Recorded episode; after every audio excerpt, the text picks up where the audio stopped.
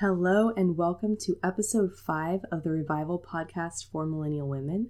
Today we are going to talk about worship, why and how of worship, and why do we worship God, and what the heck is worship in the first place. Let's be honest. What is your gut reaction when you hear the phrase, worship God? Are you visualizing a Sunday morning worship service where people are singing and it's kind of like a concert setup, the lights are dim, and people have their arms in the air? Yes, me too. That is what I visualize. That's the first thing I see in my mind when I hear the term worship, people worshiping in a Sunday morning service. That's definitely worship. For sure, that's worship. And it's also so much more than that. I think we need to expand our view of what worship is and how we can go about worshiping God. Let's go ahead and dig into the why and how of worshiping God. And you know, what is worship? Hey Millennial, welcome to the Revival Podcast for Millennial Women, where you can come as you are, where you are in your faith journey. We're here to explore who God is and what He has to say through studying His words in the Bible. Hi, I'm Catherine Elise, and each week it's my intention to take important, relevant topics and examine them with you through the lens of God's Word and the good news of Jesus. If you're here for an honest look at Scripture, beyond pulling random verses out of context, open to creative ways to connect with the ultimate Creator, and hoping for some good old-fashioned critical thinking about living out your faith, you're in the right place. I mean, as a former history teacher, you know I'm not going to let us off the hook with surface-level application. So grab a cup of coffee, put on your favorite sweats, and download that Bible app. Let's get started with today's topic. As always, I like to begin with a word of prayer, so let's go ahead and open up that way. Lord, thank you so much for the opportunity to talk about you, to learn more about you, to spend time learning more about worship and how we can connect with you and how we can focus on you and how our devotion can be you. I pray that you would use this podcast to reach many women and that their um, hearts and minds would be open to the idea of worship and that you would teach me as well as you speak through me. Thank you, God, for this opportunity. In Jesus' name, amen. All right, let's start with the obvious. What the heck is worship? Because we got to expand our definition here. So when I looked up the definition of worship, I looked in a few different places. I started with the Merriam-Webster dictionary definition, which I think was really useful. And they kind of separated it into two different into two different parts of speech. So the first was verb. So that would be to worship. And they defined it this way. First, to honor or show reverence for as a divine being or a supernatural power. So it's about showing reverence and honor to God. Second, to regard with great or extravagant respect, honor, or devotion. And I like all of those words, respect, honor, devotion towards God. So it's about where our hearts are at and how they're postured towards God. Or perhaps towards something else that we worship, because I think that we worship constantly, whether we realize it or not. And it just takes a little bit of reorienting to realize what is it that we're worshiping, and then what do we actually want to be worshiping? And hopefully that's God. The second part of speech would be a noun. So the first one they have here is reverence offered a divine being or a supernatural power. Again, that word reverence, that deep respect, that sense of awe. Secondly, they had it as a form of religious practice with its creed and ritual. And we can do those more formal types of worship as Christians as well. And third, as extravagant respect or admiration for or devotion to an object of esteem. What do we esteem? Do we esteem God? Do we esteem other things in our lives? Do we esteem people? Sure, we esteem all kinds of things, but what is the true object of our esteem, our admiration, our respect, our devotion? Who do we show extravagant respect to? Who or what are we devoted to? And I want you to think about that because I've been thinking about that. And I think as we're thinking about those questions, it can really reveal a lot of where our hearts are and what it is that we are worshiping right now, even as we go about living our daily lives. the second place I looked was at Strong's Concordance, and I looked up the verb to worship. What does it mean in the biblical sense? And they had it as reverence, worship, adore. I like that word, ad- adore, like adoration. Who do we adore? What do we adore? Where is our focus? Last year, I took this really cool class that I think that I think you can take in a lot of different locations. It wasn't specific to, I don't think, California or anything like that. Um, it's called Perspectives. And they do, I think they're doing an online version right now because of the pandemic, but usually you go in person to take the class. And so the first half of this class that I took, it was at my church. We kind of gathered together and um, it was great. And then the pandemic hit, so then it switched to online. But in this Perspectives class, they have different speakers come each week. And the point is to help you learn more about missions and about God's work and what he's doing around the world, and to understand missional work from different perspectives. That's why it's called Perspectives. It's a very well-fitting name. It was very eye-opening for me. One of the speakers that came asked us this question: where is our focus? And he challenged us that when we think about where our focus is, it really reveals a lot about what we worship and what we care about. And so if we can expand our view of worship to be more than just a Sunday morning church service, more than just singing songs, what do we intensely focus on? Where are our eyes fixed? Are they fixed on God? Do we come back to him throughout the day? That's what worship is all about. All right, that's what worship is. Now, why do we worship God? That's a great question. We should really think about that, because we definitely are meant to worship God. So why do we do that? Um, I really like this scene in Revelation four. Now, Revelation is not often a book that we flip to right off the bat, because there's a lot of very strange things in there, a lot of things that are hard to understand. I do not pretend to understand everything in Revelation, but there is a very clear scene in Revelation four, and I love this as a picture of what worship is. Revelation was written by the disciple John. He, it's a book mostly of prophecy. It also had some words for the current churches of the time that he was writing to.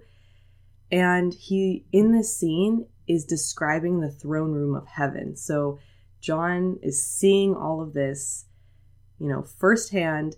And here's how he describes literally God's throne room.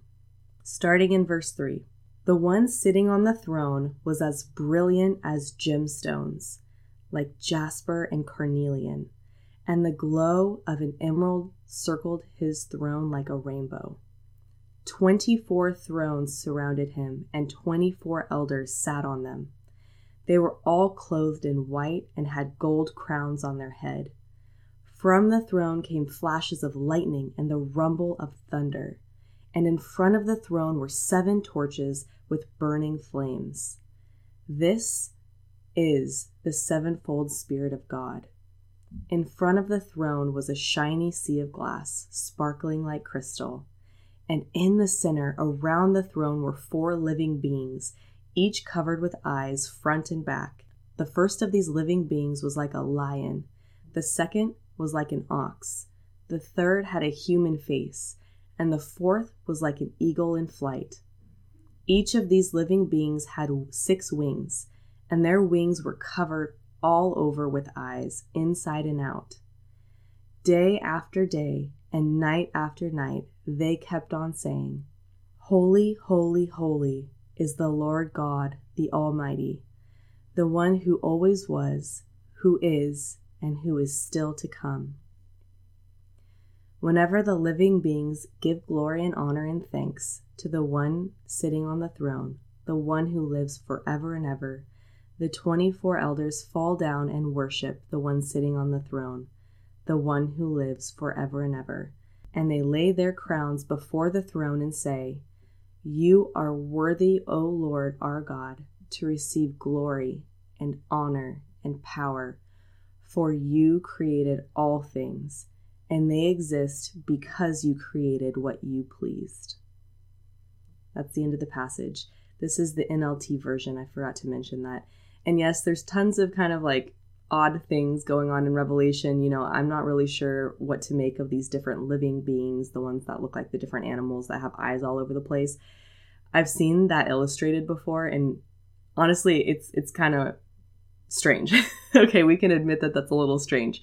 However, what I want to point out here, what I want to focus on, is just how holy these creatures, how holy this twenty-four elders, how much they view God with reverence. And why do they do that? Why is God worthy of that reverence, that adoration, that focus? It's because the Lord, in verse eleven, created all things. They exist because you created what you pleased. What was God pleased to create? He was pleased to create us, to create the earth, to create all these creatures, to create the angels, to create everything that exists. Exists because of God. We exist because of Him. We are at our most full when we are worshiping Him, focused on Him. He is completely worthy of it. He's our creator, and nothing exists without Him. So does He deserve that respect, reverence, adoration? Of course He does. And He is holy. He's righteous. He's perfect. He is above everything, and He sees everything. And He's good. And He's the one who always was, who is, and who is still to come. He is the Alpha and the Omega. He's always going to exist. God is eternal. I'm so glad that God is good, because if we had an eternal God who was like terrible and really, really mean and wanted to do terrible things to the things that He created, that would be horrible. But He doesn't. That's not God's character. He wants good things for us. He wants He wants us to live joy-filled and, and fulfilling lives. Why do we worship God? He's worthy of it. And also, it's what we're designed to do. Our hearts naturally worship stuff all the time. Where is your focus, your adoration? Where is your devotion? Is it on other things? A lot of the time, yes, I am focused on other things all the time. Do I sometimes get like a little too obsessed with maybe shows on Netflix and things like that? Yes, of course. Okay, I'm not saying it's bad to like Netflix shows. I'm just saying that sometimes those things consume me. Sometimes those things absorb all of my focus. Those things become what the Old Testament describes as idols.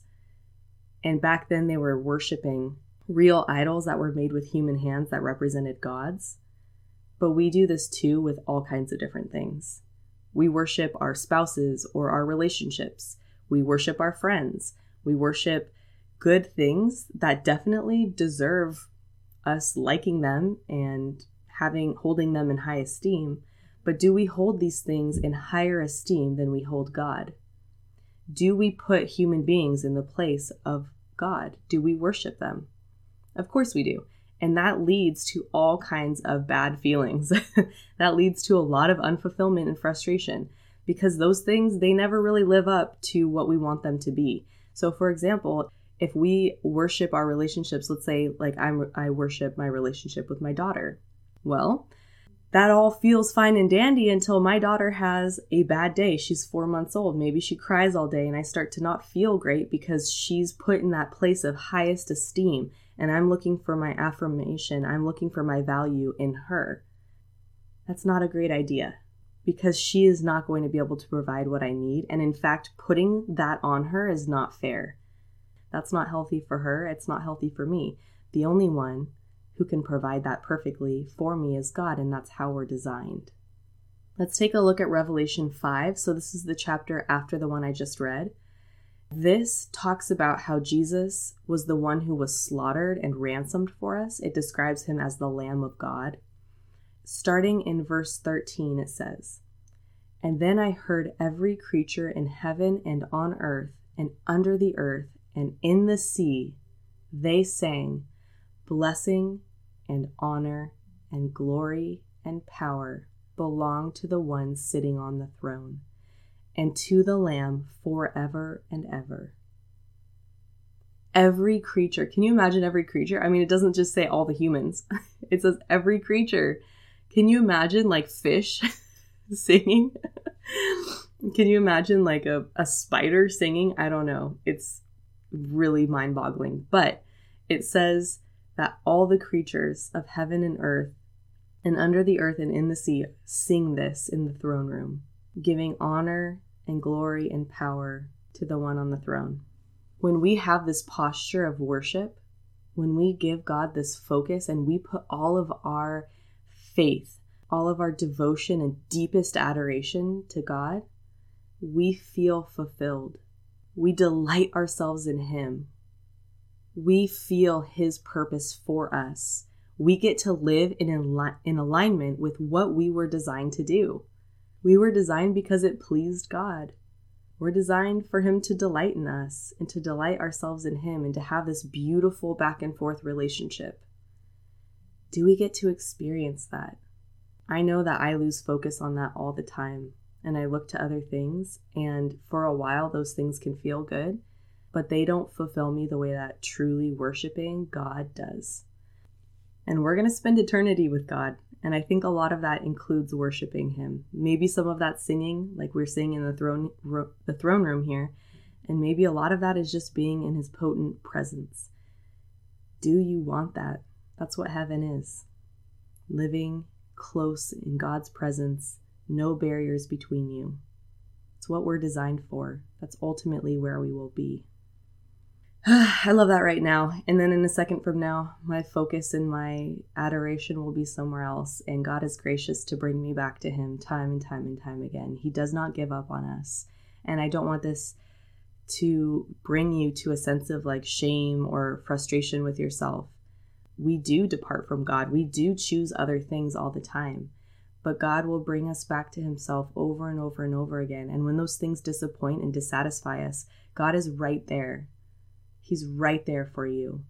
The time in your life when you have felt most loved by God, when you felt His presence most potent, when you felt most in line with Him, God already knew everything you would ever do in the future. He already knew everything you would do in the past. He already knew all of your sin. He already knew where your heart was and all the different things you would worship that were not Him.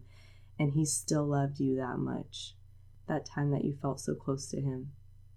He fully knew you and He fully loved you. And you can rest in that. But also know that those things that we pursue are not going to be fulfilling. And so when we realize that time and time again, we turn back to God. And how do we do that? How do we worship God? There's tons of different ways. Of course, let's start with the one that we think of most often, which is rejoicing in Him, singing songs. My friend Dee likes to dance at worship services. And she dances just for the Lord. She doesn't care what humans are thinking about her. She dances for God. And she does it with joy. It reminds me in the Old Testament of King David. And King David, you know, he's the highest you could go politically. And he danced his heart out for the Lord in public. And he only cared that the Lord was watching. And other people, you know, especially his wife, thought that he should be ashamed of that. But he wasn't. Because he was doing it for God. And there's all kinds of different ways that we can rejoice and just enjoy God's presence, enjoy worshiping Him and giving Him credit, giving Him adoration and affirmation. We can use our bodies in tons of ways to do that. The Revelation throne scene, they're singing to God. They have their posture of their hearts turned to Him. We can write poems. We could do all kinds of things. The Psalms are a great book of the Bible to read if you want to just see people worshiping God, thanking Him, praising Him, rejoicing in the things that God has done historically, and rejoicing in the things that they know God will do in the future. You'll see that in the Psalms all the time. We might not know exactly what comes in the future, but we know for sure that God will be there and that God will provide and God will keep His promises. Worship can look like spending focused time with Him. We can spend time in prayer. We could spend just time thinking about Him, worshiping Him with our thoughts and our mind. We can spend time reading the Bible and really dissecting the words that He's left behind for us. We can worship Him by interacting with Him, giving Him our true focus, setting aside the distractions of our day, and just being in His presence. Sometimes you don't even have to say anything. You just have to like sit there and feel Him, and that's fine too. And maybe you're more of a cerebral person, and you don't feel God as much, and that's totally fine too. Maybe you interact with God by the way that you talk to others about Him. Maybe in the way that you enjoy reading your Bible. Maybe in the way that you like to study God. That's awesome. That's also a way to worship him. We can worship God by being obedient to him. And I know the word obedience sometimes can just be like, oh, I don't want to do that. I don't want to be obedient. A lot of us recoil at that word, and I'm with you. But if we have a holy and loving and perfect and tender Father who only has our best interests and the best interests of the world at heart, is he going to ask us to do things that are bad? No. So if we live in obedience to him, it's hard. It's definitely super, super hard, and I fail at it constantly. But it's only going to be good things that bring him honor and glory and promote health and healing of relationships and make the world better, make us better. In John fifteen, Jesus was talking to his followers, and he was giving them all kinds of directions, and he was really revealing himself to them. He was explaining a lot about who he was and who he is. Obviously, he's in the present tense as well. And I want to read a couple verses from John fifteen. This is Jesus talking. This is verse nine. I have loved you even as the Father has loved me. Remain in my love. When you obey my commandments, you remain in my love, just as I obey my Father's commandments and remain in his love. I have told you these things so that you will be filled with my joy. Yes, your joy will overflow. This is my commandment. Love each other in the same way I have loved you. There is no greater love than to lay one's life down for one's friends. You are my friends if you do what I command. I no longer call you slaves because a master doesn't confide in his slaves. Now you are my friends, since I have told you everything the Father told me. You didn't choose me. I chose you. I appointed you to go and produce lasting fruit so that the Father will give you whatever you ask for using my name. This is my command. Love each other. I love this passage because what does it mean to obey Jesus? We are to love God and we are to love our neighbors. We're to love other people. That is obedience to Jesus, to his commandments. That's how we remain in his love. So if you, like me, kind of chafe at the idea of obedience, know that that is what Jesus is calling you to do. Love other people and love the Father. And it's not easy to love other people. It's really not. It's easy to love the people that are easy to love. And it's hard to love the people who are hard to love. And a lot of that has to do with our own issues, because other people might find the same people we find hard to love easy to love. And a lot of that has to do with how we interpret other people and our interpersonal relationships and how we are as a person. This isn't an easy thing to do, but it is a beautiful thing to do. And we are told here, verse eleven, I have told you these things so that you will be filled with joy. Yes, your joy will overflow. Our joy will overflow. It brings us joy to follow this commandment, to love other people. It brings us joy to be in the love of the Father and to focus on him and to obey him. It brings us joy to obey the commandments of Jesus. It fills us up. We, they know what we were designed to do. They created us. We can also worship God in how we talk about him and share him with other people. Do you talk about God with respect and adoration and devotion? Do other people sense that from you? That's another way you can kind of check yourself. I want to bring up one more example from Scripture, and it has to do with how we can worship God through our focus. What we're focused on. This is Matthew six, and a lot of times this passage is used to talk about money, and it totally should be used for that. Um, but I want to use it to talk about focus and what our hearts care about. The context before the passage I'm going to read is Jesus is talking about genuine faith versus doing things for appearances. So he talks about like when people are praying out loud and they're doing it to kind of impress other people, and when they're fasting to impress other people, versus when you're doing those things out of genuine worship for God and genuine care for God. So that's kind of the context here. So Jesus goes on to say in verse nineteen, "Don't store up treasures here on earth, where moths eat them and rust destroys them, and where thieves break in and steal. Store your treasures in heaven, where moths and rust cannot destroy, and thieves do not break in and steal. Wherever your treasure is, there the desires of your heart will also be. Your eye is like a lamp that provides light for your body. When your eye is healthy, your whole body is filled with light. But when your eye is unhealthy, your whole body is filled with darkness. And if the light you think you have is actually darkness, how deep that darkness is. No one can serve two masters, for you will hate one and love the other. You will be devoted to one and despise the other. You cannot serve God and be enslaved to money. That is why I tell you not to worry about everyday life, whether you will have enough food and drink or enough clothes to wear.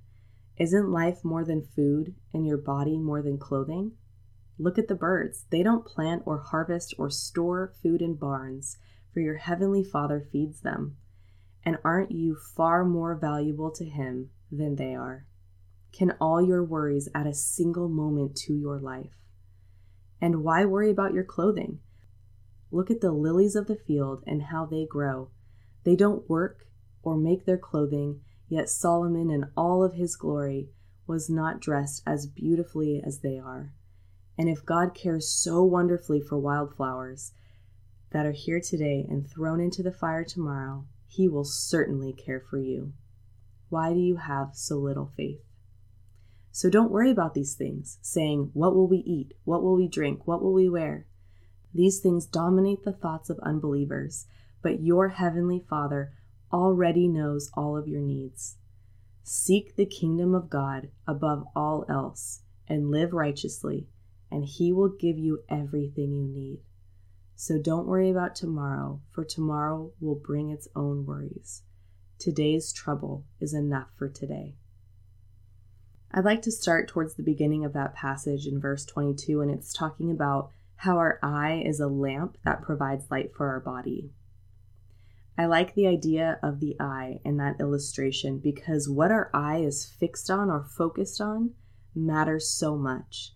If our eye is fixed on light, that's what fills our body. If our eye is focused on darkness and dark things, sinful things, we let in the darkness. So what is the light thing that we should be looking at? It's God and His kingdom and our mission and role here on earth. It's Jesus and His sacrifice and what He's done for us. It's the Holy Spirit and how He works within us. It's focus on God. Devotion to God is what we are meant for, not the things we get obsessed with, like life circumstances. So it's listing out all these different things that we really get focused on, like eating, and clothing, and having enough of whatever. And those things are important. We need those needs to be met or else we literally cannot live. But the point of this passage is that God provides those things for us. We don't have to live in a state of worry. That doesn't mean we don't go out and try to make sure those things happen for ourselves. But it does mean that we don't have to sit there and obsessively focus our thoughts on those things. We can trust that God will provide them. And we can follow God's instructions for how those things will be provided. So if God tells you to go work, and that work will provide money, and that money will get you the things that you need to survive, that's great. If God has some other way for you, that's great. We don't need to be obsessed with how we get those things. God will provide those things for us. And if God will provide our necessities, He gives us these good gifts. He will provide so much more for us. He provides everything we need in order to fulfill our purpose on this earth. But we focus our eyes first on Him and not on all the anxiety that we have. A lot of us have a lot of intense anxiety. I do struggle a lot with anxiety, definitely. And that doesn't mean it's easy to let go of the anxiety, but I do know this. If we focus on God, if we set our eyes on Him, for me, it helps to relieve that anxiety. It doesn't mean the anxiety goes away, but when I refocus again and again and again on Him, it is reduced. It does take a back seat because I know that God is trustworthy and I can put all of my weight, all of my concerns, everything on him. We have a caring God who knows exactly what we need. And we absolutely can ask him for help. There's a whole section in the next chapter, which is Matthew seven, that talks about how we can ask God for the things that we need and that we can ask God and request things of him, and he'll provide those things for us. But we delight ourselves in him. Our hearts feel that delight in him. And that brings us joy. And that helps us to let go of the cares of this world. And then we'll struggle again, and then we'll do it again, over and over and over. We don't have to focus, obsess, and worry over circumstances and things that are hard. If we focus on God, his mission, his plan, our relationship with him, it shifts so that we're looking at light things that fill us up and bring us joy. What we focus on reveals where our hearts are and what we treasure. What are you focused on? Where is your heart? Where is your devotion? And would you like that to be God? Food for thought, something to think about. So let's summarize here. What is worship? Well, worship, we said, was reverence. It's where our focus is. It is what we have respect and hold in the highest esteem. It is where our devotion and admiration lies. Why do we worship God? He is worthy of it. He is holy. He is the creator. He's the first and the last, and he is so good, and he wants to provide everything that we need so that we can let go and we can trust him because he is trustworthy. We are created to worship God. And then how do we worship God? We can rejoice in him. We can spend focused time with him. We can obey him. We can think about how we're talking about him and sharing him with other people. And we can examine, where is our focus? Where does that lie? And can we increase our focus on him? Not just in Sunday morning church services, which is great as well. I'm not ragging on that or anything. But how can we do that throughout the week? How can we increase that? Because that will help bring us joy and fulfillment. That is where we get our value and our worth.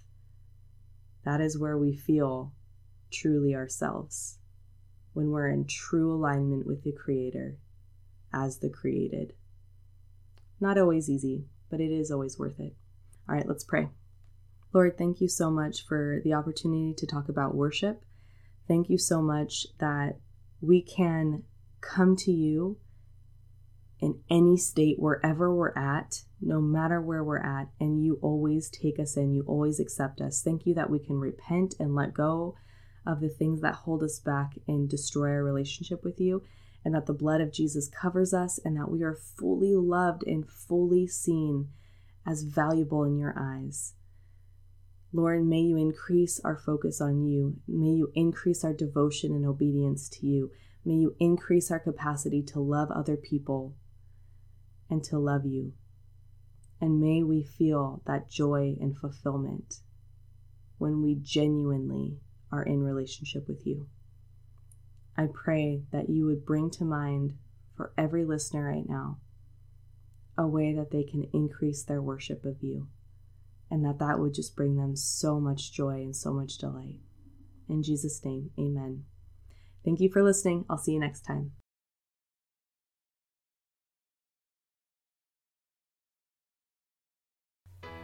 Thank you for tuning in for another episode of the Revival Podcast for Millennial Women. If you got something meaningful out of today's episode, please subscribe and leave me a review on Apple Podcasts. These reviews help more women find the show, and it helps grow our community. Plus, these reviews help me see how God is using this podcast, and that, my friends, blesses me greatly. Oh, and be sure to check out the show notes for more ways to connect with me. See you next time.